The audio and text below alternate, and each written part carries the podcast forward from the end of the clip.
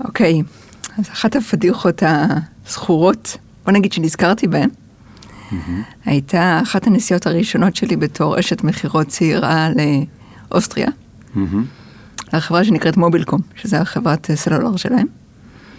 והייתי צריכה לעשות מצגת על הטכנולוגיה שמכרתי, ומשום מה הייתי בטוחה שזה נורא פשוט לעשות מצגת. אוקיי. ושזה לא דורש יותר מדי. ואני לא זוכרת מה קרה עם המחשב, לא התחבר כאן, התחבר, החלטתי שאני, שם, שאני עושה מצגת בלי PowerPoint. אוקיי, אוקיי. ונעמדתי מול חדר שהיו בו 15 איש, 14 גברים ואישה אחת, הצגתי את עצמי, ואז באתי לספר על המוצר, באנגלית כמובן. באנגלית כמובן, והייתי בחברה לדעתי שלושה חודשים, וכמו שנאמר, פי השתתק, נעלמתי דום. אה, לא הצלחת להוציא מילה מהפה. לא הצלחתי לזכור מה, על מה אני אמורה לדבר. וואו. לא הצלחתי לזכור כלום על המוצר. יואו. ונעמדתי והסתכלתי עליהם, ואני חושבת שבטוח הסמקתי מאוד. ובסוף פשוט אמרתי להם שאני ממש לא זוכרת על מה אני אמורה לדבר. יואו. היית, מישהו היה שם איתך מהחברה שלך? והיה מישהו מהחברה שלי איתי, והוא לקח את המושכות, ואני ישבתי ככה מבוישת בצד, ולקחתי את זה בתור מקום, בתור שיעור מעולה. א', על גאווה, כי ללכת לעשות מצגת בלי PowerPoint זה... איך, איך, מאיפה היה לך את האומץ הזה, את חושבת? שום, פשוט חשבתי שזה לא מסובך. אפשר להגיד שזה קלולסיות. כן. ו... בת כמה- בת כמה היית? הייתי בת 27, אוקיי. שמונה בעצם. שמונה. 28. אוקיי, זה כבר לא גיל לגמרי קלולסי. לא לגמרי, אבל באמת, לפני כן עשיתי מצגות בארץ בעברית, ובטח לא על מוצר טכנולוגי. כן. ו... ודבר שני, למדתי מזה משהו מאוד uh, טוב. למדתי א', על... ככה לצחוק על עצמי יותר. כן. אחרי זה במצגות ובפגישות, למדתי איך בתוך המקום הזה למצוא את המקום האישי עם אנשים, ולא לקחת את זה כל כך ברצינות. כן. נגיד לצחוק על עצמך זה תמיד עוזר. זה מדהים. גם סטנדאפיסטים עושים את זה. אתמול שמעתי איזה אחד שהתראיין, אז, אז הוא אמר, כשבדיחה לא מצליחה לי, אז קודם כל אני אצחק על זה שהבדיחה שלי הייתה גרועה. ולפעמים מזה כבר אנשים צוחקים. כאילו, כדי לשבור קצת את ה... יש כזה awkwardness, שמישהו מולך לא מצליח, אז אחד זה לא נעים, אבל שתיים גם, אתה מרגיש לא נעים בשבילו לפעמים. נכון. נכון? ואז לפעמים כאילו הוא נותן לך hook, הוא צוחק על עצמו, אז הוא נתן לך hook לצאת מזה. אז כל ה awkwardness הזה נעלם. וגם יש בזה עוד יתרון שזוכרים אותך. אחד המנהלים מנהלים שהיה שם, שכשאחרי זה התקדמתי עם העסקה שם, זכר אותי מהמצגת הזאת. בתור זאתי שנעלמה דום. זאת שלא הצליחה לדבר. הצעה שלא הצליחה לדבר, כן. טוב, אז תגידי משהו. אה, בעצם אתי תמרי, נכון, שהרבה שנים קראתי לה בטעות אתי גרינברג, נכון. אה, אז מי שמקשיב אה, קרא את הספר שלי, בעצם קרא עלייך, כי את מתחילה את הסיפור של הספר שלי. בצורה מאוד מנומסת. בצורה מאוד מנומסת. מי שלא קרא יצטרך לבדוק כדי להבין על מה מדובר. ובעצם אה, יש לנו היסטוריה כל כך ארוכה ביחד, אני לא יודע איך זה מהצד שלך, כי את הצד המטפל, אבל המטופל, כאילו את יודעת, אז את יש לך איקס מטופלים.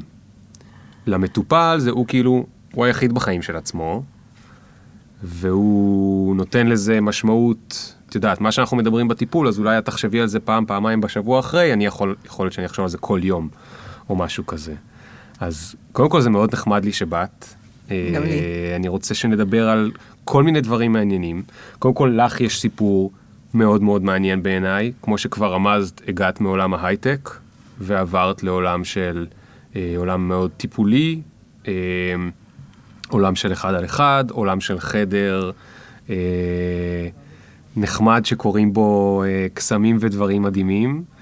אה, ואני ארצה, להבין למה, או איך זה קרה לך. אה, היית צריכה להמציא את עצמך מחדש, אני לא יודע מה, אף פעם לא סיפרת לי מה קרה שם. והדבר השני הוא שאני מאוד רוצה שאת תספרי קצת על השיטה. אז לפני כמה פרקים אה, היה פה את אור, שדיבר על, אה, על שיטת אקט, וכמה פרקים לפני זה הייתה פה את יהודית כץ, שדיברה על אה, CBT, שזה קשור קצת לאקט. זה פסיכולוגיה שהיא קצת יותר... אה, אה, רק בת 20-30 שנה, בניגוד לפרויד וחבריו. וזה במסגרת הרצון שלי לדבר קצת יותר על סוגים של טיפולים וכל מיני דברים שאנשים לא כל כך מבינים שיש להם בחוץ, הרבה פעמים מפחדים מהמילה טיפול, כי אומרים, טוב, מה זה טיפול? זה ישיבה באיזה חדר עם איזה מישהו במשך ארבע שנים, וכל מה שהוא יעשה זה ידבר איתי על אימא שלי. כמו שאור אמר, which is fine, זה בסדר, חלק מהאנשים זה מה שהם צריכים וזה מה שהם רוצים. ויש הרבה אנשים כמוני, ששנים בכלל לא רצו לחשוב על המילה הזאת טיפול, כי זה היה נראה להם מוזר, כי למשל, במקרה שלי זה היה, אני בן אדם אה, של אקשן, אני רוצה משהו שייתנו לי שיעורי בית ואני אעשה אותם ואני אראה שמשהו מתקדם, אחרת קשה לי נורא להאמין לשיטה. ואז איכשהו אה, התגלגלתי אלייך. אז אנחנו נדבר ממש על כל זה, הולך להיות פרק, אה, שוב, שהוא חצוי לשניים, אחד על שינוי קריירה מאוד קיצוני, והשני אה, על השיטת גרינברג עצמה, שזה משהו סופר מעניין, ולי אישית עשה דברים מופלאים בחיים ובהתקדמות שלי, ואנחנו נתחיל בעוד שנייה. Yeah. One time. Ring the alarm. Hot ass nigga, yeah. big ass head so my dreams get bigger. Yeah. Big campaign strong so my flows get sicker. Yeah. Confidence bigger than a drunk אז מה קורה? כמה שנים בעצם אנחנו מכירים? יש לך מושג, את זוכרת? מתי זה היה? לדעתי אתה הגעת לתהליך כשהיית בתוך, באיזה חברה די גדולה שעבדת בה. אוקיי, אז כשהייתי בהייטק, אז זה 2009 כזה. כן, אז אנחנו כבר שמונה שנים. כן, כן. שמונה שנים. וואו, איזה קטעים. כן, הרבה זמן. איזה קטעים. זה כזה נחמד. אמ, תגידי, אז סיפרת שהיית בהגעת, התגלגלת איכשהו לאוסטריה, מה היה הגלגול הראשון שלך אחרי הצבא? אה, הגלגול הראשון שלי, היו כמה גלגולים אחרי הצבא, אבל בגדול אה, אני גדלתי בחיפה, ואימא שלי עבדה שנים בטכניון. אוקיי. ואבא שלי עבד שנים ברפאל כחוקר, והיה די ברור בבית שלי שגומרים צבא והולכים ללמוד. כן. ולא ממש תכננתי ללכת ללמוד בטכניון, אבל איכשהו חברה אמרה לי תרשמי, נרשמתי, התקבלתי. התקבלת כי מה? כי היית תלמידה טובה בתיכון? כן. אוקיי. התחלתי ולמדתי תואר בטכניון. מה למדת? זה היה כלכלה וניהול, תוך פקולטת תעשייה וניהול. סיימתי את התואר, אמרתי, אני עוד לא מוכנה להתחיל את עולם העבודה, אני נוסעת לטייל. אוקיי. נסעתי לטייל, הסתובבתי, חזרתי. אני כבר לא זוכרת, עבדתי בכמה עבודות קטנות, ונסעתי שוב. לטייל? כן. כאילו לא, לא רצית להתחיל את ה... עוד לא ממש רציתי להתחיל. ואז בעצם פגשתי בניו יורק מישהו, שהייתה לו חברה בקריבים. חברה שהם הרבה מכירים אותה בתור 888. אוקיי. והלכתי לעבוד שם. הלכת לעבוד בקריבים? כן. וואלה. כן, עבדתי שם חצי שנה. לא מאמין, לא ידעתי. כן, וקסטומר ספורט. וזה עוד איזה ברייק שהייתי צריכה, הייתי צריכה כזה זמן להתבשל. רגע, אה, וההורים בינתיים, איך הם הגיבו? כי את כבר הלכת לטכניון, כאילו הם, הם חשבו שהם כבר אה, הסתדרו איתך. כן, במקביל, כדי שההורים יהיו שקטים, נרשמתי כבר ל-MBA. שיהיה שקט. אני לא זוכרת אם התחלתי אותו או לא, כי ה-MBA שלי היה קצת אה, לא מאוד משמעותי בחיי. אבל הייתי שם, חזרתי, התחלתי MBA, ואז התחלתי לעבוד. אוקיי. אז למעשה, למרות שגמרתי לימודים בגיל מאוד צעיר, לקח לי עוד שנתיים בכלל להיכנס לחיים האלה. ועבדתי אה, באינטרנט זהב, כן. בפיתוח עסקי, איזה שנתיים וחצי, והייתי בתקופת ה... בועה המופלאה, mm. שרק האינטרנט התחיל. וכל מה שזה היה, זה היה לפגוש סטארט-אפים נלהבים ונחמדים שרוצים להביא את הטכנולוגיה שלהם לניסוי בתוך כן. ISP גדול. כן. ועשיתי את זה איזה שנתיים וחצי, או שלוש, ואז שוב הג'וק הנסיעות נכנס בתוכי. אמרתי, טוב, אני צריכה שוב לצאת. מה אני אעשה? נחפש ג'וב בחו"ל. אז Hmm. מצאתי חברה ישראלית, קראו לה בזמנו אמבלייז, היא גם כבר לא קיימת, עם בלייז, וואו, פעם עבדתי איתם. כן? הם היו עושים האצת אה, תקשורת נתונים, משהו... אה, כי הם היו עושים video streaming. בעצם אני סטרימינג, חושב נכון, שהיה לי את נכון. אחד הנוקיות הראשונות עם video streaming בארץ. גדול, גדול, גדול. ועבדתי שם במכירות, באמת, ושם התחלתי את הקריירה באוסטריה ובכל מיני מדינות. ו... אבל בעצם אם אני מחברת את עכשיו, איך התחיל השינוי שלי, הוא התחיל ממשהו מאוד מוכר ופשוט, שזה נקרא כאבי גב. אה, תראי מה זה, תראה מה זה. לא ידעתי. טוב, לא ידעתי כלום, אבל אה, אוקיי. היו לי כאבי גב. עכשיו, בין לבין הייתי מנסה כל מיני טיפולים אה, פיזיים, פיזיותרפיה, פעם הייתי אצל כירופרקט, פעם הייתי כל מיני מסאז'ים, כן. וכשהתחלתי לעבוד בתקופה הזאת של הייטק, מן הסתם זו התקופה שהתחילה המתח לעלות. הייתי טסה פעמיים בחודש, שלוש פעמים בחודש, Hmm. חיים אינטנסיביים, והגב שלי התחיל לזמר. ואז אמרתי, טוב, אני חייבת למצוא משהו, איזשהו טיפול. ובת של חברה של אמא שלי סיפרה לי על הטיפול הזה. אה, גרינברג. כן, וככה התחלתי. וכשהגעתי כמטופלת, ידעתי שיש דבר כזה שנקרא טיפול נפשי, ושאפשר לעבוד על כל מיני דברים. אני אבל לא עניין אותי פסיכולוגיה, ולא עניין אותי לטפל בעצמי. אמרתי, מבחינתי, תעבדו לי על הגב. לא מעניין אותי שום דבר. כן. בוא נגיד, כמו שאתה רואה, היו פה שלבים של להיפתח. היו פה גם שלבים שמאוד אה, דומים בין שנינו, שלא כן, ידעתי עליהם עדיין. מאוד דומים. אוקיי. אני חושבת שאחרי כמעט שנה של טיפול בגרינברג התחלתי להפנים ולראות איך אני בעצם אחראית ומייצרת את הכאבי גב שלי. Hmm. כלומר, התחלתי באמת לשים לב מה אני עושה בגוף, מה אני עושה עם כאב, איך מתח קשור לכאב גב שלי, איך מתח קשור לכל החוויה הכללית שלי. וככה בעצם המשכתי בעבודה לנסוע, ובטיפולים של גרינברג, שבערך שנתיים לדעתי התבשלתי עם הרעיון שהלכתי ללמוד את זה. וואלה. רגע, מה, אחרי שנה כבר עלה לך הרעיון שאת רוצה בעצם ללמוד את זה? כי בסדר, זה דבר אחד לעשות את זה, אבל מה הקשר ללמוד את זה? נורא נדלקתי על זה. מצאתי את עצמי ממש מחכה לסשנים. Hmm. ממש אהבתי את זה. אבל, אבל בראש לא היה לך כאילו, יש לי כבר תואר וקצת ו... זה היה אחד הדברים העיקריים שהיו מאוד חזקים. יש לי כבר תואר, יש לי כבר ניסיון. הייתי בת... בעצם התחלתי ללמוד בגיל 30, אבל הייתי בת גיל 28-29 עם עבודה טובה ומשכורת טובה ואוטו וטלפון וכל הדברים האלה שאתה אומר, מה אני צריך יותר? אבל אה, לא הייתי מבסוטה. כן. היה איזה מין חוויה של... אה, אני יכולה לקרוא, לקרוא לה סוג של בדידות שחוויתי.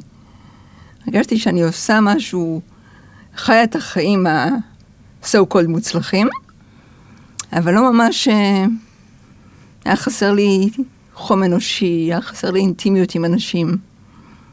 לאט לאט מצאתי שאני נוסעת לחו"ל, ועושה את הפגישות תמיד אחד על אחד עם אנשים.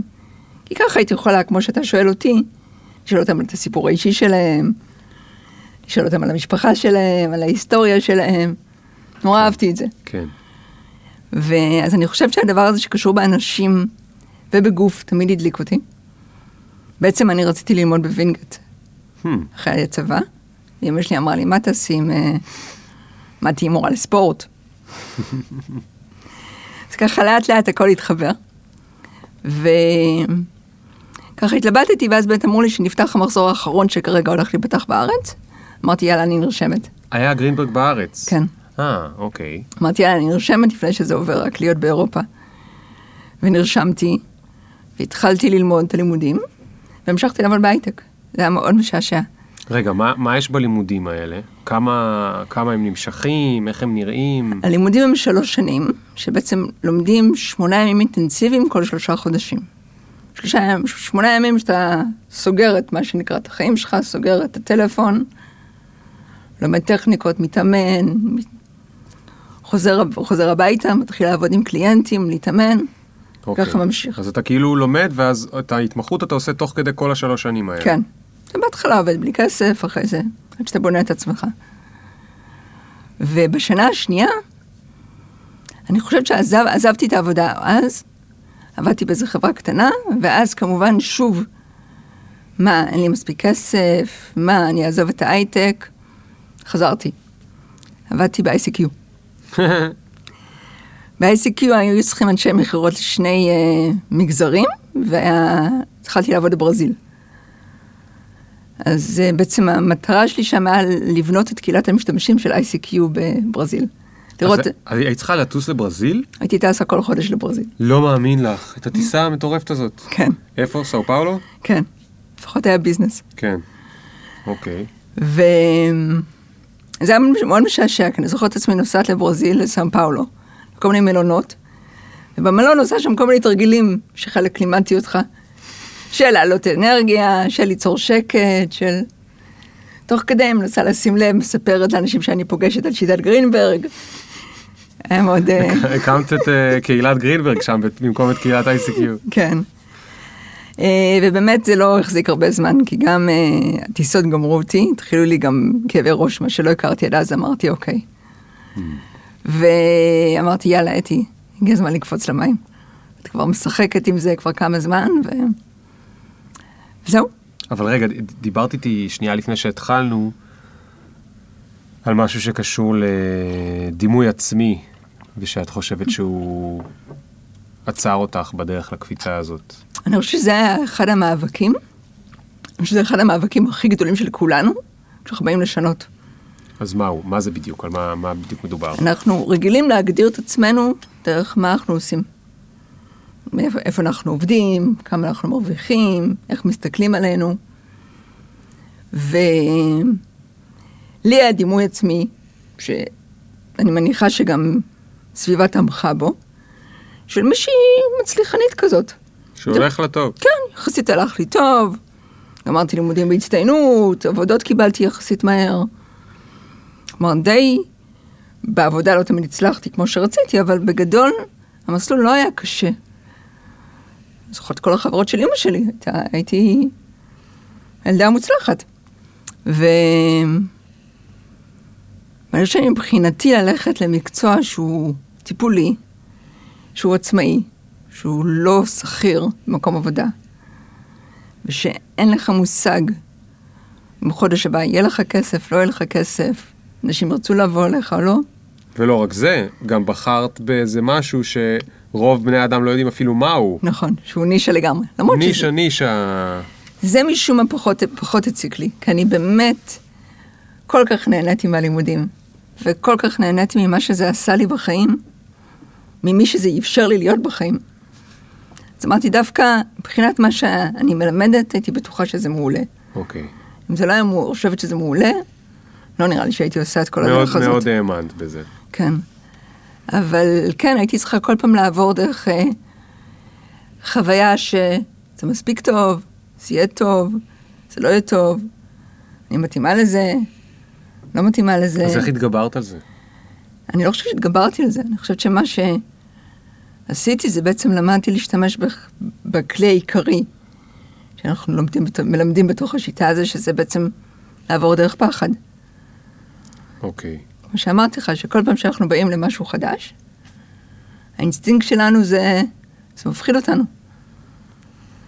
אני חושבת שבשבילי ללכת להיות עצמאית, זה היה 180 מעלות לכל מה שחונכתי.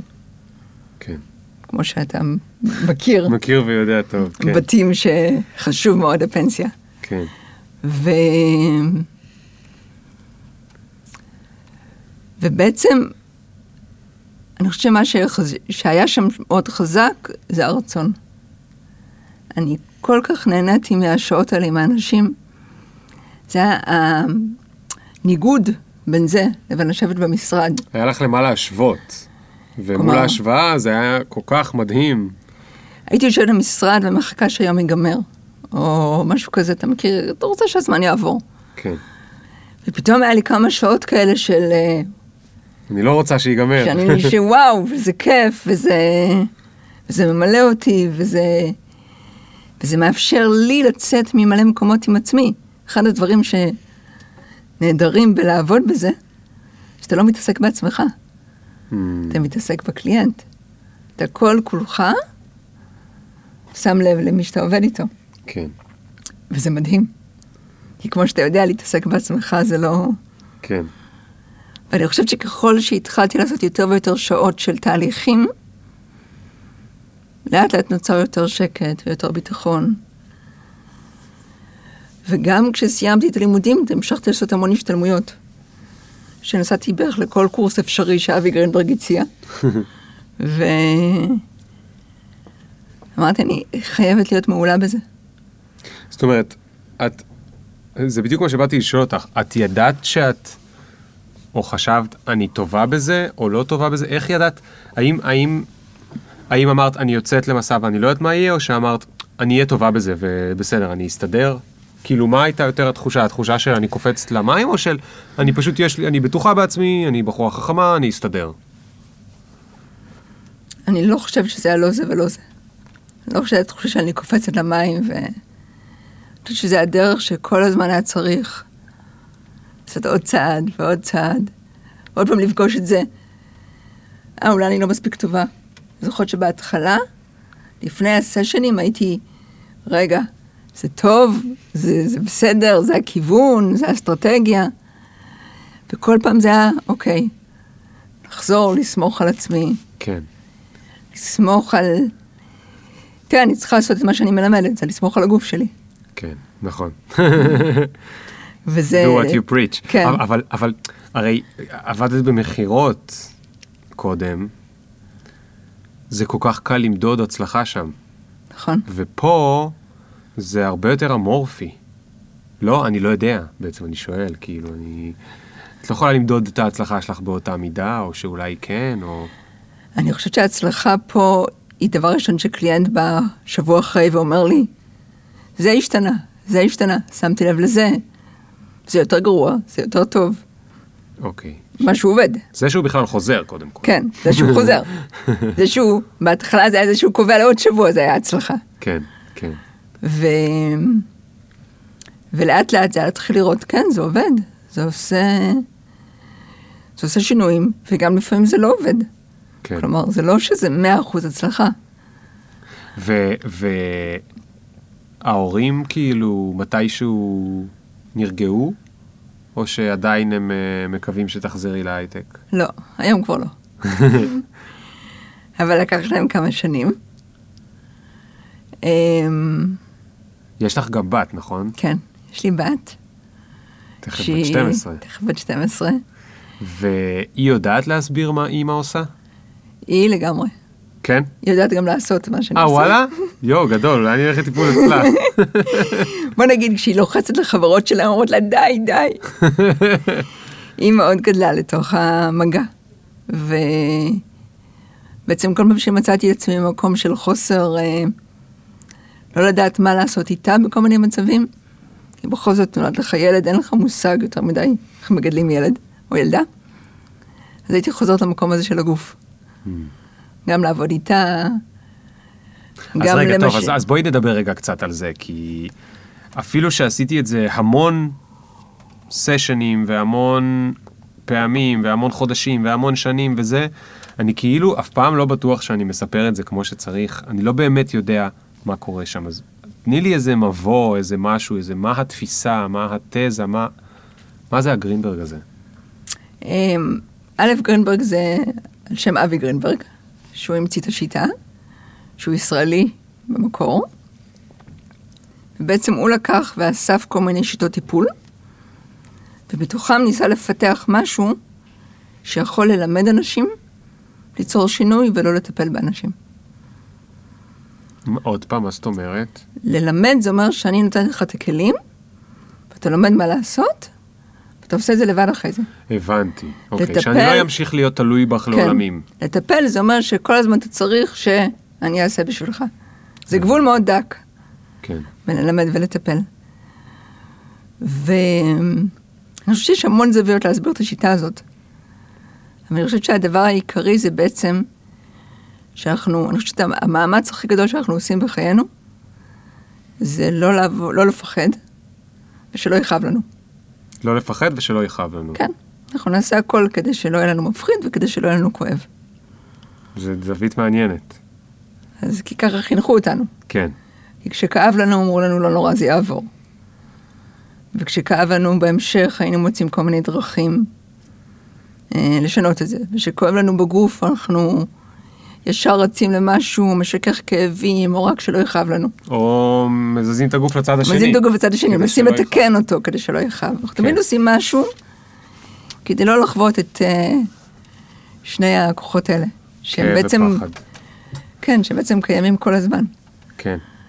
אז אה, עכשיו, אני לא חושבת שאף אחד מגיע לתהליך, אה, בטח לא בגלל פחד, אולי בגלל כאב אנשים כן מגיעים, אבל אנשים הרבה, הרבה פעמים מגיעים לתהליך כי הם או כואב להם בגוף, או הם תקועים. את החוויה של תקיעות אני חושבת שכולם מכירים. שאתה רוצה לעשות משהו ואתה נתקע, זה לא עובד, אתה לא עובר דרך משהו. אתה מוצא את עצמך באותה סיטואציה, אתה כל פעם, אתה בלחץ, אתה מבולבל, אתה מתעסק בדברים שוליים ולא בעיקר, יש כל מיני... וגם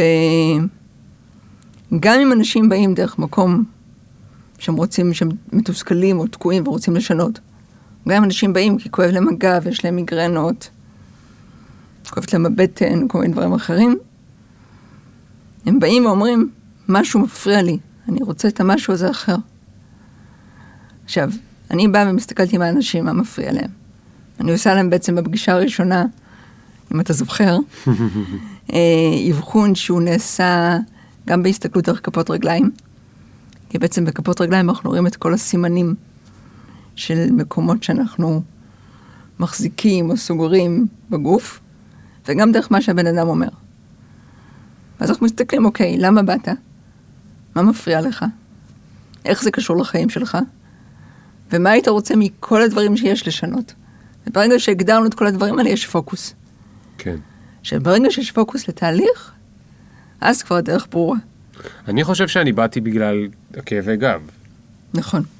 כאבי גב, אבל גם היה את העניין של התקיעות בעבודה. נכון, למרות שאני לא הייתי כזה מודע אליה בהתחלה. נכון. אני לא הודיתי בה. זה היה, זה היה שם כבר, אבל אני לא כל כך הודיתי בפני עצמי כן. שזה הסיפור. אני ידעתי להגיד, כואב לי הגב. תעזרי לי, כואב לי הגב, הלכתי למסאז'ים כמוך, הלכתי לזה, הלכתי לזה, לא עוזר לי, ממשיך, ממשיך. תעזרי לי עם הזה. ואני חושב שבהתחלה תמיד, תמיד היית אומרת לי מה מפריע, במה היית רוצה להתעסק. ואני לא הבנתי מה את רוצה, כאילו, אני רוצה שיפסיק כאב גב, בגלל זה אני בא. היום אני מבין גם כמה זה היה, כמה זה היה מעניין בשבילך, כי את, את רוצה להגיד לי בכלל, אני לא הולכת להעביר לך את הכאב, אני רוצה ללמד אותך שהכאב הוא בסדר, ושיש דברים אחרים שאתה צריך אה, זה, אבל אני חושבת שזה זה כן, בוודאי שאתה רוצה לש, לשנות את הכאב. אתה רוצה להחלים, להחלים מכאב, ובעצם הדרך לשנות כאב, זה להפסיק להתנגד, לעשות את כל הצורות שאנחנו מתנגדים לכאב. ברגע שאנחנו נותנים לגוף לחוות כאב, אז הגוף יודע איך להסתדר איתו. אז ברור שאתה רוצה להחלים. אבל אני זוכרת גם ספציפית, אצלך היה המון תסכול. תסכול בהתחלה היה מכוון לכאב גב. כן, ואז לאורך הזמן חיפשנו איפה התסכול הזה קשור בחיים. כן, נכון. ואני חושבת שתסכול זה התחלה מעולה למשהו. כי זה אומר שמשהו זה לא כמו שאני רוצה. ואם אני באמת רוצה לשנות, אז אני יודע להשתמש בכוח הזה כדי לשנות. אז ו- מה, אז מה, אז מה קורה שם, ב- מה, מה קורה שם בטיפול? מה, מה, למה הוא כמו, נראה כמו שהוא נראה? אמ, למה הוא נראה כמו שנראה? אני חושבת שצריך לשאול את אבי, כי הוא לגמרי המציא את זה. אבל אמ, אני חושבת שמאוד ברור בטיפול חייב- שיש מטרה, כמו שאמרתי, יש פוקוס, יש מסגרת, וגם מסתכלים כל הזמן מה התוצאות. זה הדבר שהכי הדליק אותי בשיטה הזאת, היא פרקטית. אני מאוד מאוד לא אהבתי דברים רוחניים. בזמנו, כאילו בכלל לא הייתי אפילו במין אנטי כזה. והיה משהו מאוד פרקטי בשיטה הזאת. והיום אני מסתכלת, יש את זה בעוד, בעוד כל מיני שיטות, יש דברים מאוד מעניינים. כן. ו... אבל תנסי רגע לתאר למי שלא מכיר מה, מה עוברים בשעה הזאת. שאלה מעניינת. אני יכול לספר את מה שלי, אצלי תמיד היה. את רוצה שאני אתחיל משם? אני לא יודע. כי אני, אני, לא יודע מה, אני לא יודע מה קורה כשאת בחדר עם אנשים אחרים, אני מניח שזה אותו דבר, אבל אין לי מושג. א', אני חושבת שאין סשן אחד שהוא אותו דבר כמו השני, כי אנחנו שונים, אבל מה שכן, הדפוסים שלנו וההרגלים שלנו הם די דומים. בסך הכל כשכל אחד עסוק ב... דיברנו על דימוי עצמי, ועסוק לחשוב אם אני טוב או לא טוב, אם מספיק טוב, מה יגידו עליי, איך מסתכלים עליי, כולנו עושים משהו שקשור בניתוק. כן. זמן שכולנו מנתקים את עצמנו מה, מהחוויה, ועולים לאיזה עולם בראש שלנו, ב mind שלנו, שבא ומתחיל להגיד על עצמנו עוד דברים טובים, עוד דברים רעים. או שאנחנו מחכים שיגידו לנו דברים טובים או רעים. ואני חושבת שאחד הדברים הראשונים שצריך ללמוד זה להפסיק את הניתוק הזה. אבל תגידי לי משהו, כאילו, אני הייתי אצלך בהמון המון המון אה, סשנים. סשן? ככה אפשר לקרוא לזה סשן? בדיוק. זה נורא מצחיק, כשאת מדברת על גרינברג וכשאני מספר לאנשים על גרינברג, אני מדבר על דברים כאלה. מדבר על ניתוקים, מדבר על מים, מדבר על מחשבות, מדבר על תקיעות. אבל אתי בחדר, את כאילו דוחפת לי אצבעות בגב, מרביצה לי, לפעמים אני רוצה להרביץ לך, כאילו קורים דברים שהם מאוד פיזיים. נכון. איך, מה הקשר כאילו? איך זה שזה, מה... אני עד היום זה נראה לי כמו קסם, אני פשוט לא מבין, לא מבין את זה. תראה, הדבר הראשון הוא, הוא בעצם להסכים שכל דבר שקורה לנו בחיים, אנחנו עושים אותו, הוא קורה, אנחנו מייצרים אותו והוא קורה בגוף. אוקיי, אז זה ההנחה לא הבסיסית. אמרנו אותה בקול רם. אוקיי. אוקיי, אוקיי. אז מה שאנחנו עושים בחיים, הוא מתבטא אצלנו איכשהו בגוף. כן. אנחנו רוצים ללמוד איך הדבר הזה בגוף מתבטא, איך אנחנו מגיבים לדברים אוטומטית מתוך ה... בחיים, מתוך הגוף שלנו, ואיך לעצור את התגובות האוטומטיות האלה. אוקיי. בשביל, הדבר הראשון בשביל בכלל לשים לב, צריך מה שנקרא ללמוד להיות גוף. עכשיו, מה אנחנו עושים כדי לא להיות גוף? אנחנו א', לא נושמים בכלל, נושמים קצת. אנחנו מכווצים את השרירים שלנו, רובנו מסתובבים עם כתפיים מכווצות, גב מכווץ, בטן מכווצת, כי זה נראה יותר טוב. ישבן מכווץ, כי ככה התרגלנו, וכדומה וכדומה. ואנחנו בכלל לא מרגישים שזה מה שאנחנו עושים. אז אם אתה מסתכל על איזה, אני קוראת לזה מין פלונטר שאנחנו עושים בתוך עצמנו, דבר ראשון שאני מנסה לעשות, דרך מגע, דרך נשימה, דרך משהו שמאיר הרבה אנרגיה, כמו שאתה זוכר, זה לחזור להרגיש את הגוף שלנו. אוקיי. זה מה שקורה, זה הרגיש שלי, ועכשיו אני בעצם לומד לשחרר את השרירים ולנשום. אני לומד לה, ל- להיות עם יותר אנרגיה. אני לומד בכלל להרגיש מקומות בגוף שלי שלא שמתי לב אליהם. אז כן, הרבה פעמים בתחילת סשן, נראית כמו איזה מין וורקאוט.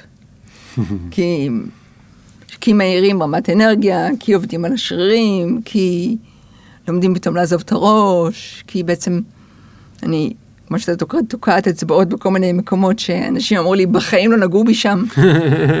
כמו למשל השרעפת, שאנחנו מאוד אוהבים. נכון, כשאת לוחצת שם, אני אומר לך, אתי, זה חוקי, זה מותר לך כאילו בחוק ללחוץ שם, כי אין שם שרירים. אני רגיל שנוגעים איפה שיש שרירים בדרך נכון. כלל.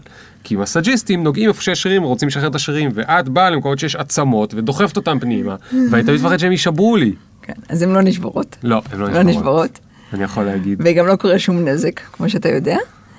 אה, אבל באמת, ברגע שאנחנו מתחילים, העבודה בעצם, עם, כמו להעיר כאב או לעבוד עם כאב, מאפשרת לנו, ברגע שאנחנו לומדים מה לעשות עם זה, להתחיל לחצות את הגבול הראשון הזה שנקרא, איך אני עובר דרך כאב. אוקיי, אז, אז תסבירי קצת יותר טוב, מה זה לעבור דרך כאב?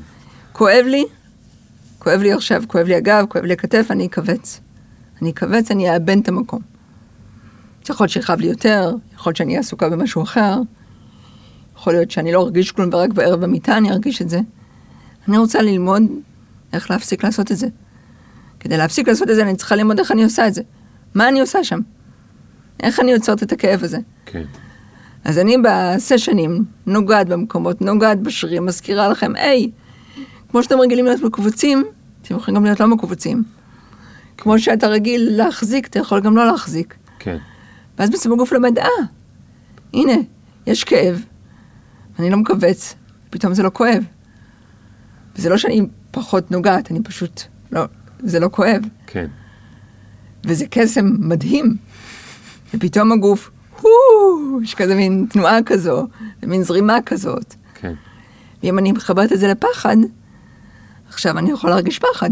כי אם אני לא סוגר ולא מכווץ, ויש לי מרפק בבטן, שזה הדבר שבשום אופן אני לא מוכן להרגיש, ואני עוזב, פתאום הגוף שלי עושה כזה מין ויברציה נעימה. כן. ופתאום יש איזה מין חיבור כזה, ופתאום הראש משתתק. עכשיו, כל הדבר הזה, זה מה שנקרא לתת לגוף לעבוד. אני, אני, אני זוכר שבהרבה מאוד סיטואציות, אני הייתי צריך להגיד לעצמי, לפעמים גם אמרתי לך בקול רם, שאני צריך נורא אה, לסמוך עלייך. כאילו היית לוחצת לי במקומות שכמו שאמרתי, מהמרפק בבטן, אתה בתור חיה, שמה אתה לא נותן שי, שיגעו לך, זה נגד הזה או להפך, וגם אם מישהו נוגע, אתה מיד מכווץ חזרה, זה ה... זה. ו, ואת ממשיכה ללחוץ שם, ואת מבקשת ממני לשחרר. והפעולה של השחרור היא הייתה צריכה להגיע תמיד קודם כל מהראש. אני הייתי צריך להגיד לעצמי, אתי לא תעשה לך שום דבר רע, תסמוך עליה, ולהגיד לבטן שלי, תפסיקי לכווץ את עצמך, תפסיקי לכווץ, תפסיקי לכווץ, תפסיקי לכווץ, וגם בברכיים, בכל מיני מקומות כאילו שהם כאלה, שאתה מאוד uh, כזה מכסה את עצמך, לא מקומות שאתה רגיל לקבל שפשופים. ואני חושב שיש פה גם עניין מאוד חשוב של באמת לסמוך על המטפל, איך אתם קוראים לזה בגרינברג? מדריך. מדריך. לסמוך על המדריך שלך. כי את רצית להראות לי שאני יכול לשחרר, אני לבד לא מצליח, אז את מנסה להראות לי שאוקיי, הנה את תגיעי עם האצבעות שלך. לפעמים היית מגיעה לי מהבטן, זה היה מרגיש כאילו זה הגיע לגב כבר, דרך הריאות או איזה משהו כאילו שאני לא האמנתי שהגוף כזה גמיש, ו... את היית רוצה להראות לי, כאילו, תראה, אפשר, יש שם עוד הרבה גמישות, שאתה לא מכיר בכלל. נכון. אבל אני כל כך הייתי צריך לסמוך עלייך. האינסטינקט שלי היה, כאילו, את יודעת, להעיף את היד שלך. וזה משהו שהוא קצת מטורף. ואחרי זה, אחרי החלק של המאבק, יש את, ה... את החלק האחרון של הטיפול. שהוא החלק המטורף. הוא, הוא אצל כולם מטורף?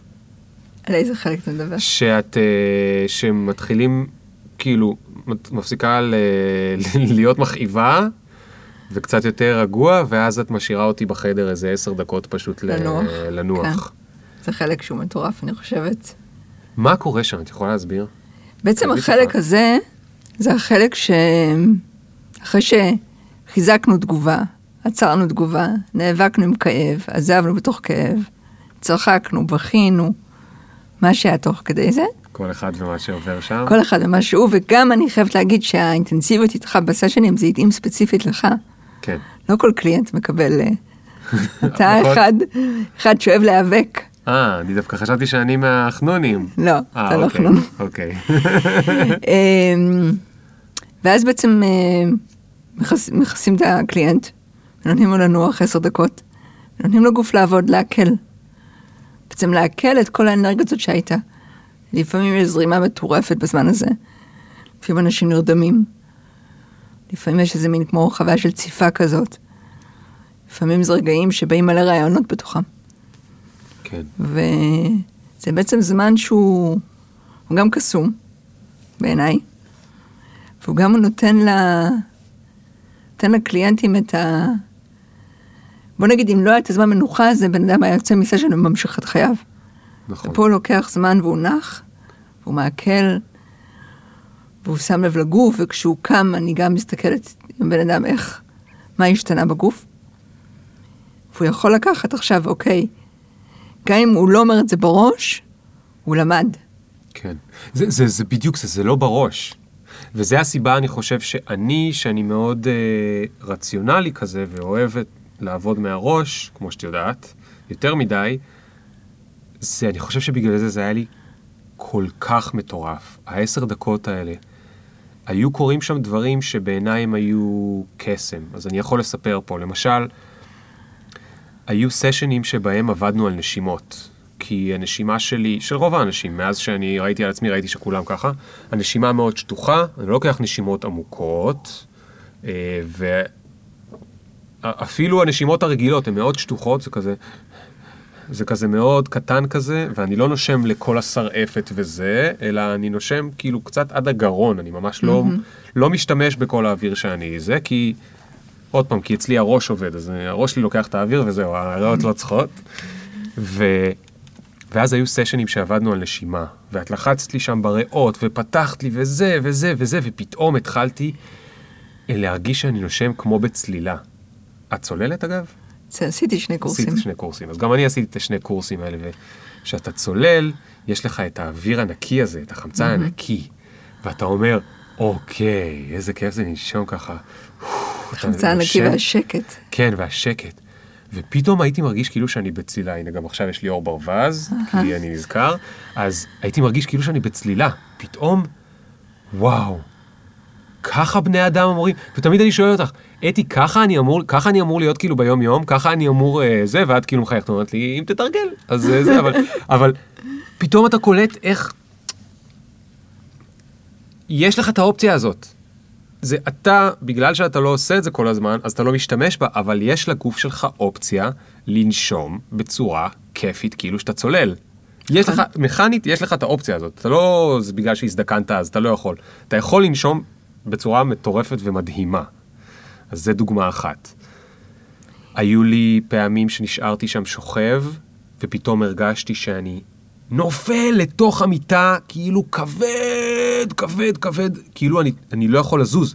כמו במטריקס, שהוא, שם הוא סותם לו את הפה, לא יכול להרים את הידיים, כאילו משותק. היו לי פעמים שהרגשתי שאני מרחף, כמו שסיפרת קודם, כאילו שאני שוקל כמו נוצה. עכשיו,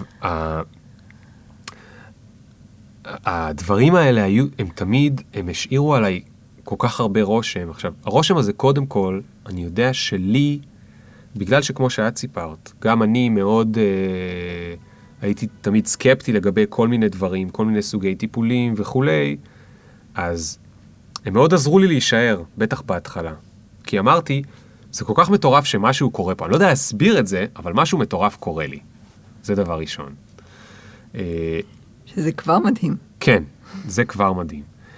דבר שני, גם בגלל שאני כזה, הגוף שלי כל כך לא יודע, אני כל כך לא יודע להיות גוף, איך אמרת את זה יפה קודם? אני לא יודע להיות גוף, או, או שאנחנו לא יודעים להיות גוף? כן. אז אני כל כך לא יודע להיות גוף, שאני לא יודע שגוף יודע לעשות דברים משל עצמו. אוקיי? אני יודע מחשבות, אני יודע מה זה לחשוב על מחשבה חדשה, אני יודע מה זה לחשוב על רעיון חדש, שמתחברות לי מחשבות. זו תחושה שאני מכיר. אני לא מכיר תחושות, אולי חוץ מבנגיד סקס או משהו כזה, שגוף כאילו עושה דברים כאלה מטורפים, של צמרמורות, לא מכיר את זה כל כך. ופתאום אתה שוכב שם במיטה הזאתי, והגוף שלך עושה לך טריקים. וזה...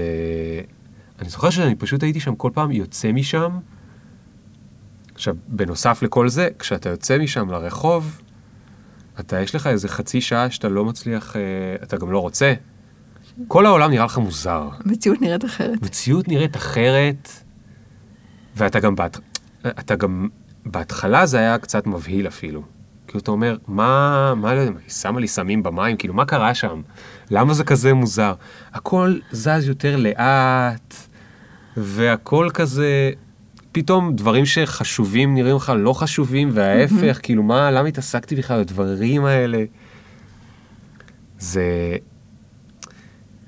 זה, מפ... זה אפילו קצת מפחיד להבין כמה אנחנו לא מכירים את המכונה הזאת. נכון. זה מפחיד, ומצד שני תסתכל כמה פוטנציאל יש לנו. איזה אופטימי זה, כן. אחד הדברים שאני קלטתי על עצמי זה ש... וואי, אין לי מושג איזה דברים אני יכולה לעשות, ויכולה להגיע אליהם, ויכולה לחוות אותם. זה לחוות את החיים בעוד יותר אינטנסיביות, בעוד יותר uh, מקסימום. וזה לא אינטנסיביות של מה שאנחנו מכירים לרוץ ממקום למקום. כן. זה אינטנסיביות של תחושות. את נק... מדברת הרבה על אנרגיה, מה זה האנרגיה הזאת? כאילו, מה... מה בוא ניקח כעס. כן, כעס. אחד הדברים שאנשים נורא מסתבכים איתו, גם במדינת ישראל הכעסנית, זה כעס. אנחנו לא כועסים. אנחנו כועסים קצת, או אנחנו מסתבכים עם זה. עכשיו, אני מסתכלת, אחד הדברים שאני עושה עם קליינטים, אומרת להם, הנה, אתם כועסים, יש כעס, אבל אתם לוקחים אותו פנימה, אתם מחזיקים אותו. בעצם מה זה אומר? כעס, משהו מפריע לי, אני רוצה לשנות, אבל לא נעים לי, לא עושים את זה, לא אומרים את זה. אני אומרת לקליינט, אוקיי, זה מה שאתה עושה שאתה כועס. אתה לא נושם, אתה מכווץ את הבטן, אתה מכווץ את הלסת, אתה כולך עסוק במחשבות בראש, בלופים, וככה, וזה מה שאתה עושה שאתה כועס. עכשיו תלמד איך אתה עושה את זה, תלמד לעצור את זה. תעצור את זה, אתה מרגיש את האנרגיה. הכעס זה שאולי בהתחלה משתחרר כמו תחושה של כעס, מאוד מהר משתנה. מה זאת אומרת? רגע, אז מה, אני עלול להפוך להיות בן אדם עצבני ולא נעים. ממש לא. אתה בן אדם עם המון אנרגיה. כי אתה עכשיו, אתה כעסת, אתה שחררת את הכעס, התחלת להרגיש את כל האנרגיה הזאת, ואז נהיה לך מאוד ברור. זה אני רוצה אחרת, את זה אני לא רוצה. הבנתי. תסתכל על ילדים קטנים, מה הם עושים כשהם כועסים? דופקים ברגליים, כן. כועסים, ונגמר. כן.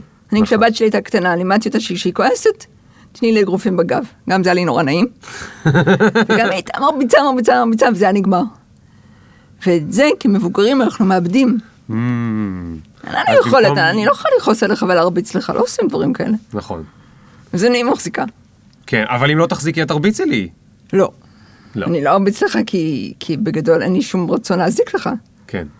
אבל אם אני כועסת על משהו ואני מסכימה להרגיש את הכעס ואת הזעם, ואני לא מכווצת את הבטן, ואני שמה לב שאני נושמת, ואני שמה לב להיות שאני פיזית, זה אנרגיה. זאת אומרת, את אומרת שלהיות בן אדם שנגיד צופר או צורח על מישהו, אז זה להוציא את הכעס, אבל זה ברור שלא כדאי כי זה לא תרבותי. אבל זה גם די לא מסוכן אומר- היום. זה גם די מסוכן היום, בטח בישראל, אבל, כן. אבל זה לא אומר שאין דרך אחרת שהיא פיזית שבה אני יכול להוציא את הכעס. נכון. אבל, אבל מה זה אומר? כאילו, איך אני אוציא אותו? אז, אז מה אני... אם אתה זוכר, היו סשנים שעבדנו המון על התנגדות. הייתי אומר, היית מחזיק את הידיים, והייתי אומרת לך, עכשיו ליאור תדחוף. כן, אז היית דוחף עם כל הכוח, והיית בטוח שתכף אתה הולך לשבור אותי. נכון. אני הייתי נשענת חזק חזק עם כל המשקל. נכון. את נורא, היית, היית נורא חזקה, זה הרשים אותי. אני מאוד. חזקה, אבל כן. אה, זה חלק מהמיומנויות שאתה מפתח, אבל אה, היכולת הזאת להתנגד, להגיד, "אה, אני לא רוצה, ולדחוף עם כל הכוח, ולהביא את כל הכוח החוצה. כמו שאני אומרת לפעמים לאנשים, תתאמנו לדחוף קיר, בטון. כן, זה, זה נהדר. לקחת משהו שתקוע, דחפת אותו החוצה, נשמת, שחררת, עובר תחושת הלאה. הקולה, הקלה נהדרת. כן, כן. עכשיו, אנשים עושים את זה בכל מיני דברים בחיים היום. כלומר, יש כל מיני פעילויות שאנשים עושים אה, שמשחררות את הדבר הזה. כן. אה, אני חושבת שהשילוב הזה של עבודה שהיא פיזית, אבל היא עם שיחה, עם הנחיה, אתה יודע על מה אנחנו עובדים. אתה יודע, אנחנו מחברים את זה לסיטואציה בחיים.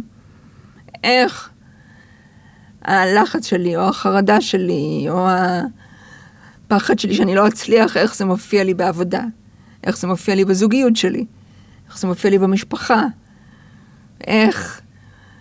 מכיר את זה שקמים בבוקר, רוב הרבה, הרבה אנשים קמים בבוקר ויש להם באסת בוקר. כן. ולוקח להם שעתיים, אני זוכרת עצמי, עם הבאסת בוקר הזאת, כשעבדתי שעתיים וחצי עד שהייתי יוצאת ממנה. וואו. עד שקלטתי. אני מבזבזת שעה בדרך בכביש ועוד שעה במשרד בשביל לצאת מהדבר הזה. פתאום קלטתי, אה רגע, אני יכולה לשלוט בזה. מספיק שאני אקום בבוקר, אני אשים לב, אני אתרגל, אני אעזוב, אני אראה מה אני רוצה לעשות. חלק מזה זה גם לבחור מה אתה רוצה לעשות בחיים. כן. זה, זה מפחיד, כי אתה לא יכול להמשיך לעשות דברים שאתה לא רוצה, ולחוות פחד, למשל. זה מפחיד מאוד. מאוד מפחיד. אבל, אבל החוויה הזו של פחד, ברגע שהיא פיזית, היא נהדרת. היא צמרמורת, מין נעים כזה בגוף, היא מין זרימה כזאת לראש. היא יכולה מין סוטול כזה, כמו מין ג'וינט שהיא שנתה. והיא נעימה. הלא נעים זה מה שאנחנו עושים עם זה. כן. זה לא, לא, לא, מה יחשבו עליי? מה יקרה אם אני ארגיש את זה? כן. אז אנחנו מרגישים את זה רק בכל מיני מצבים קיצוניים. מעניין. מעניין. אז אה, אוקיי, דיברנו קצת על ה... איך, איך נראה הטיפול, בהתחלה אנחנו תמיד קצת מדברים, אחרי זה אנחנו עובדים. עובדים על איזשהו חלק בגוף או על כל מיני חלקים בגוף, ומחברים את זה לסיטואציה. אני הרבה פעמים תוך כדי הטיפול דיברתי איתך, זה גם משהו שמשותף להרבה אנשים או שרק אני דברן כזה? אתה יותר דברן. אני יותר דברן, אוקיי, אל תתביישי, את יכולה, הם מכירים אותי כבר. אבל אה, יש הרבה אנשים שמדברים ויש אנשים שבכלל לא מדברים. אני חושבת שבן אדם צריך אה, למצוא את הדרך לתקשר ש- שנוחה לו. כלומר, יהיו אנשים שייקח להם הרבה זמן לדבר, אנשים שיצטרכו לדבר כל הזמן בשביל להבין. כן, אני כל הזמן שואל שאלות. ואני חושבת שאין פה חוק מה יותר טוב ומה פחות טוב. אוקיי, כי כן, בהחלט, אם אתה בא לתהליך, ככל שאתה יותר פתוח ויותר שם את עצמך שם, תהליך יותר עובד. כן. אם אתה עסוק בלהחזיק כל הזמן ובעצם לחוות משהו ו... איך את ידעת כל פעם איפה ללחוץ לי? כאילו, איפה לנסות לשחרר? זה נשמע קצת אה, מוזר להגיד, אבל בעצם האימון, אחד, האימון העיקרי שאני גם למדתי וגם עושה אותו הרבה שנים, זה ללמוד לשים לב ולהכיל את הקליינט. לשים לב מה בן אדם צריך. ו, וכמו, ולהיות גוף, שברגע שאני שמה לב, אני לא חושבת מהראש שלי, מה עכשיו אני אעשה עם ליאור. אני שמה לב. ואני שמה לב שאני מרפה ואני נושמת, בגדול, אני, ואני יודעת מה הפוקוס שלנו, אני יודעת לאן ללכת. זה כמו בעצם הידיים כן. יודעות לאן ללכת. זה נשמע הרי מיסטי. זה נשמע אבל מיסטי. אני יכול אה, להעיד שזה עובד. ואה, את יודעת מה נזכרתי? שהיו פעמים שעבדנו על הבטן, ואז הבטן שלי קרקרה, ואז הבטן שלך הייתה מקרקרת. נכון. והייתי משתגע, כאילו כל פעם זה היה ככה. והייתי אומר, מה, את, את רעבה? היו מדברות, הן היו מדברות. וזה באמת, זה, הנה עוד פעם יש לי את האור ברווז הזה, כן. כי זה, וזה גם לי יש עכשיו. כי זה כל כך הזיה, שזה... תראה, זה מדהים כמה אנחנו משפיעים אחד על השני. אני חושבת שאם אנשים היו קולטים את זה, כמה אנחנו משפיעים אחד על השני וכמה אחריות יש לנו על המקום הזה, החיים של כולנו היו משתפרים. כן, כי אנחנו קולטים אחד את השני, ואנחנו מכילים אחד את השני, ואנחנו משפיעים אחד על השני בהתנהגויות שלנו. כן, ואם אני, אם אתה מספיק חשוב לי, בוא נגיד כבן אדם שאני עובדת איתו, כל דבר שהוא, ואני רוצה שיהיה בינינו מערכת יחסים טובה, האחריות שלי זה לשים לב שאני עוצרת את הדברים הקבועים שאני עושה, שמזיקים.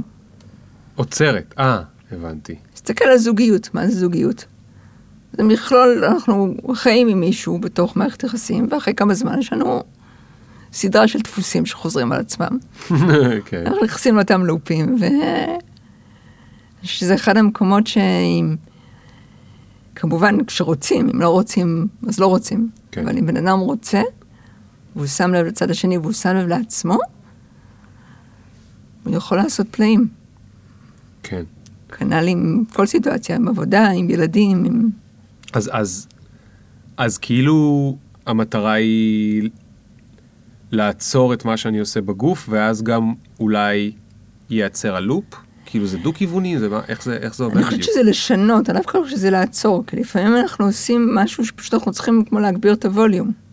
אנחנו מרגישים משהו אבל קצת, אז אנחנו לומדים לנשום יותר, לחזק את התחושה ואנחנו מרגישים משהו הרבה. נגיד התרגשות. כן, זה לא קולי להתרגש. אנחנו תמיד אם להתרגש, אה, אני קצת... אבל לפעמים אנחנו מתרגשים בטירוף. נכון.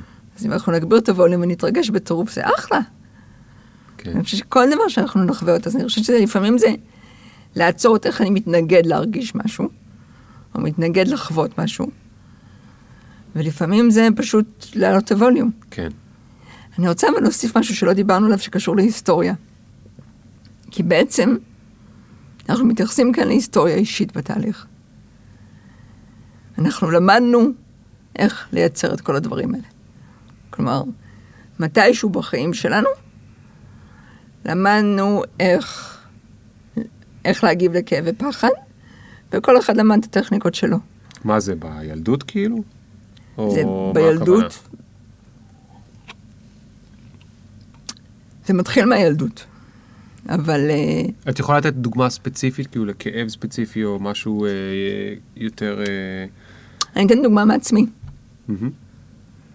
אני, לקח לי הרבה, הגעתי לארץ בגיל חמש, והיה לי מאוד קשה להשתלב מאיפה הגעת? מארצות הברית. ונפלתי לחבורת ילדים כזו קצת אה, קשה, ולקח לי איזה שנתיים, אני חושבת, באמת להתחיל להיכנס למנטליות של ישראל. והייתה לי תגובה מאוד, אה, שלמדתי אותה, שהייתה קשור- קשורה לעלבון.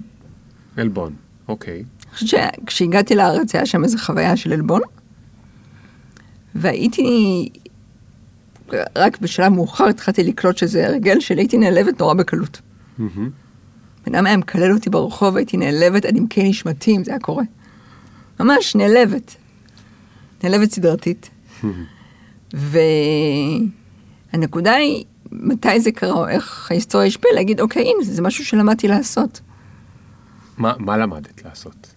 להיעלב עד עמקי נשמתך? שכשכואב לי, אני נעלבת, אני סוג של תגובה. כן. קצת ילדותית אפילו. ולקח לי הרבה שנים לקלוט שזה משהו שאני כבר לא... אין לי שום סיבה לעשות את זה היום. כלומר, אתה לומד לעשות את זה בגיל צעיר כי אתה ילד, וזה מה שאתה עושה, כן. ואין שום סיבה להמשיך לעשות את זה היום כמבוגר. נכון, אבל אתה עושה את זה כי זה מה שאתה רגיל. ככה אתה ו- רגיל להגיב. נכון, עכשיו אם אתה שם לב שאתה עושה את זה, ואתה לומד להפסיק לעשות את זה, נכון, יכול להיות שיהיו דברים שיכאבו יותר, יכול להיות דברים שיפגעו יותר, או... אבל זה לא חוויה של עלבון. חוויה של עלבון היא מאוד, אה, מאוד עלובה. כן, אנחנו מכירים את זה, אנחנו נכנסים לתוך מין כזה, כן. ואנחנו... אז אנחנו כן משתמשים ב... לפעמים בהיסטוריה אישית, כדי, כמו לחבר את זה. אה, הנה למדתי, למדתי בגיל 15 שאני צריך להיות גבר-גבר ולא להראות. לאף אחד שקשה לי. כן, ומאז, מגיל 15, הרבה בנים עושים את זה, אני גבר-גבר, לא משנה מה. כן. והנה, למדתי לעשות את זה. אני, אני סיגלתי לעצמי את הדרך לעשות את זה. זה שמר עליי מול ילדים אחרים בבית ספר, ואני לא צריך לעשות את זה היום. כן, זה כבר לא רלוונטי. אני כבר לא גדול, רלוונטי. יש לי משפחה וזה, ועדיין, אבל מה, אני הולך ככה, נכון. ואני מתנהג נורא ב... לא חושף את הרגשות שלי, כן, או כל מיני מאוד, דברים אה, כאלה. כן, מה שכל הבנות מתלוננות על בנים. הוא לא מדבר. אז, אה, אז אני חושבת ש... ו- ו- וזה משהו שכן אה, מחברים לפעמים בתוך תהליך, אם הוא מופיע, אוקיי, הנה, אני, אני, עכשיו את הזכרת לי, אגב. היה... אה, את העלבת אותי כמה, פעמים, כמה וכמה פעמים, וגם גרמת לי לבכות. אה, כמובן לא באשמתך, זה בגלל שאני גם הייתי קצת אבי נעלבי. והיה איזה משהו, אני לא זוכר עכשיו בדיוק מה זה, אבל אני זוכר מה היה המשפט שאחרי. את אמרת לי, ליאור, אתה כבר בן 30. אתה כבר לא צריך כאילו ל... זה היה משהו עם אמא שלי, שלא רציתי לספר לה כי פחדתי שהיא תדאג או משהו כזה, ואמרת לי, ליאור, אתה כבר בן 30. אתה יכול לספר לה מה שאתה רוצה, כאילו זה כבר בעיה שלה מה היא תעשה עם זה, אבל אתה כבר לא צריך להסתיר ממנה דברים. כאילו, די, אתה לא ילד. היא יודעת שאתה תהיה בסדר. ו... זה הרג אותי, כי זה היה משפט כל כך פשוט. לא הייתה פה איזו תובנה שישבנו שעתיים על גרפים כדי להסביר אותה. זה היה משפט מאוד פשוט. אבל לפעמים דברים כל כך פשוט, פשוטים, אף אחד לא אומר לנו. ואצלי זה היה איזשהו pattern שחזר וחזר וחזר וחזר וחזר, וכנראה התחיל בגיל שבו, את יודעת, שאתה אתה ילד ואתה, לא יודע, שתית אלכוהול או עישנת סיגריה או מה שאתה לא מספר לאימא, ואצלי זה המשיך כאילו עד גיל מאוד מאוחר, כאילו כדי לשמור על אימא, אבל אימא יותר מרשה, מרשה, מרשה, משהיא רוצה שתשמור עליה, היא רוצה שתספר לה. ואני כן. המשכתי כאילו לשמור עליה, למרות שאני כבר די, אני כבר בן 30. אמרת לי, את אמרת לי, אתה יכול לעשות מה שאתה רוצה. ואני כאילו, fuck.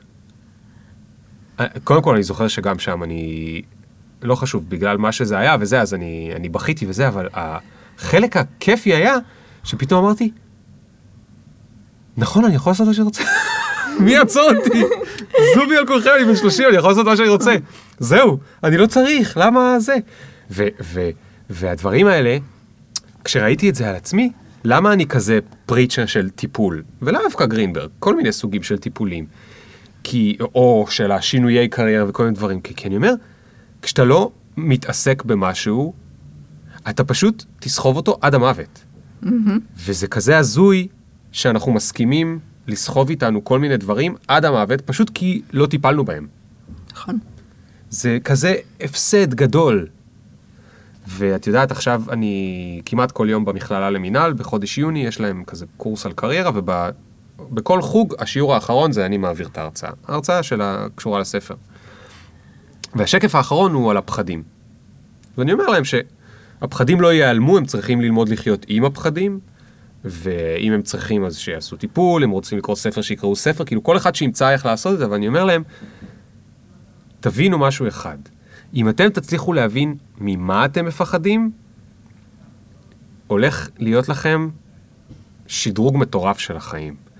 כי לא תמיד אנחנו יודעים מה תוקע אותנו, מה אנחנו מפחדים. אבל נגיד שגיליתם שזה הפחד שלכם, עכשיו יש לכם משימה. המשימה היא איך מסתדרים עם הפחד הזה, אוקיי? Mm-hmm. אוקיי? עוברים דרכו, כמו שאת אומרת, או חיים איתו, או whatever, איך מסתדרים איתו? זה כאילו מצאתי באג, ועכשיו במקום להגיד אני חי עם באג, וכל החיים שלי תקוע בגלל הבאג המפגר הזה, בוא נסתדר עם הבאג, בוא נדבר על הבאג, בוא נתעסק בבאג הזה, ווואלה, אם אני מסתדר איתו, אני יכול עכשיו לקפוץ קדימה. וזה... זה תובנה שממש... זה חבל לי, את יודעת. מסתכל uh, על ההורים שלי, על הסבא וסבתא, כאילו, מי שכבר הגיע לגיל מבוגר, וסתם סחב איתו כל מיני דברים, נכון. זה, זה... אבל אה, אני חושבת שני דברים. א', אני חושבת שלדור של ההורים שלנו, בטח לסבים וסבתא שלנו, לא היה את האופציה. נכון. ואני חושבת שהמקומות האלה שאנחנו מפחדים, כולנו פוחדים לשים את הלב שלנו איפשהו, עד הסוף. אני חושבת שיש משהו שקשור ללהתחייב, ל... לאהוב לגמרי, לרצות לגמרי, להיות נוכח לגמרי, שזה, שזה מה שמפחיד את רוב האנשים. Hmm.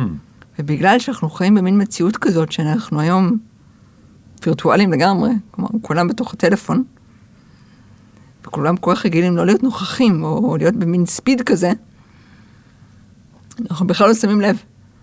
אנחנו לא שמים לב שאנחנו ליד מישהו ואנחנו לא מסכימים לעזוב. לא מסכימים לאהוב, או לא מסכימים לקחת את החלום שלנו ולרצות עד הסוף. ואני חושבת שהשינוי הגדול היה אצלי, בעצם כשהתחלתי ממש לעבוד ככה עם הרבה אנשים, ובעצם מה שנקרא בצורה מלאה כמו שרציתי, שהבנתי שזה הדבר שאני הכי רוצה, שזה הדבר שהכי משמח אותי.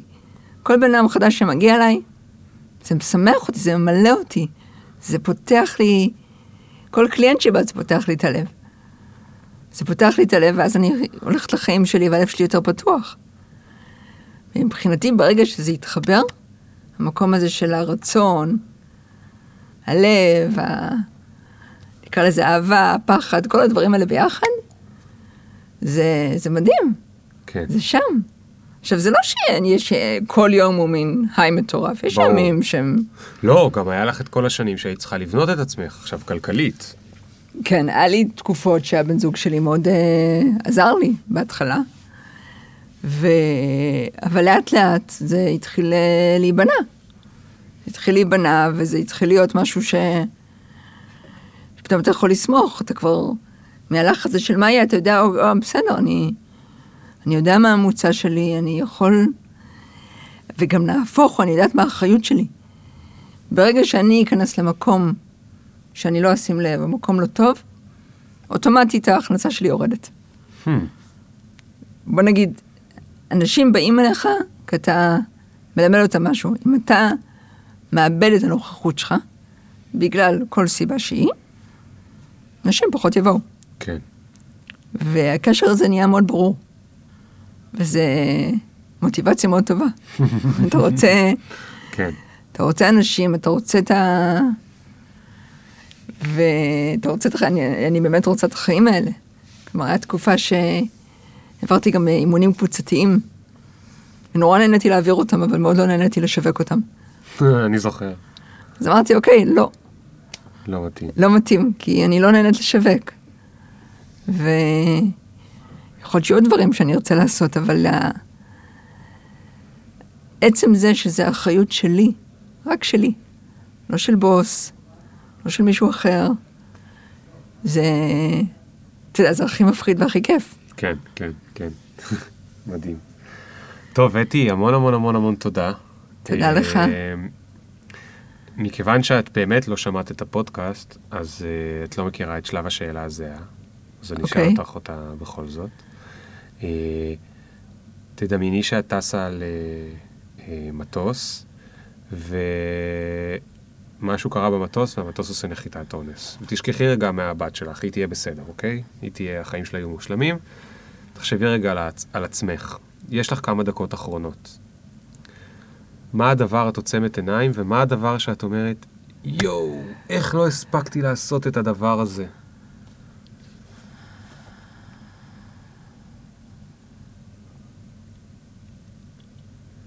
אני חושבת שזה לאהוב יותר. לאהוב יותר? גדול. מדהים. אני עושה את זה, אבל אני רוצה הרבה יותר מזה. הרבה יותר מזה. אוי, את יודעת שיש פה, אה, היו פה אנשים, איתך, דיברנו גם על רגשות וכל מיני כאלה. היו פה אנשים שבמשך שעה דיברנו business, business ו business, משקיעים, סטארט-אפים, כל מיני דברים, business, business, עסק, כסף, business, business, business. ובשאלה הזאת, הם גם חזרו פתאום לאהבה. וזה... זה... את... יש לנו את, ה... את ה... הבסיס למטה, הוא כל כך... הוא כל כך עיקרי. אני לא יודע לתאר את זה במילים, אבל זה מקסים בעיניי, שכל כך הרבה אנשים חוזרים בסוף בשאלה הזאת, הם לא אומרים, "אה, לא עשיתי את המיליון, אה, לא פתחתי עוד איזה חברה, הם אף פעם לא אומרים את זה. הם הרבה פעמים אומרים על אהבה, או על אה, כאילו, זה, זה, זה מדהים בעיניי. אני חושבת שזה לפתוח את הלב, שזה גם זה אחד הדברים שלמדתי מה, מהמורים שלי. אחד הדברים שאבי ורות, שלימדו אותי הרבה קורסים, תמיד נתנו לי את התחושה הזאת שהלב פתוח. ומבחינתי, אני רוצה את התחושה הזאת ל- למי שאני רוצה כמובן, כן, מדהים. ולאורך כל הדרך. יאללה, אתי, תודה רבה רבה תודה. רבה רבה. תודה רבה שהזמנת אותי. ביי, תודה לכם. ביי. something like my dick is. Hit it when they mention. Did you get my mentions? Question: Do you even fuck with a nigga like me? Will you bump me in about three days? Really? IDC. Cause every time a nigga talk, they KC. The big up picture. Fuck your filter. Me can't go run, but me can't repeat. No.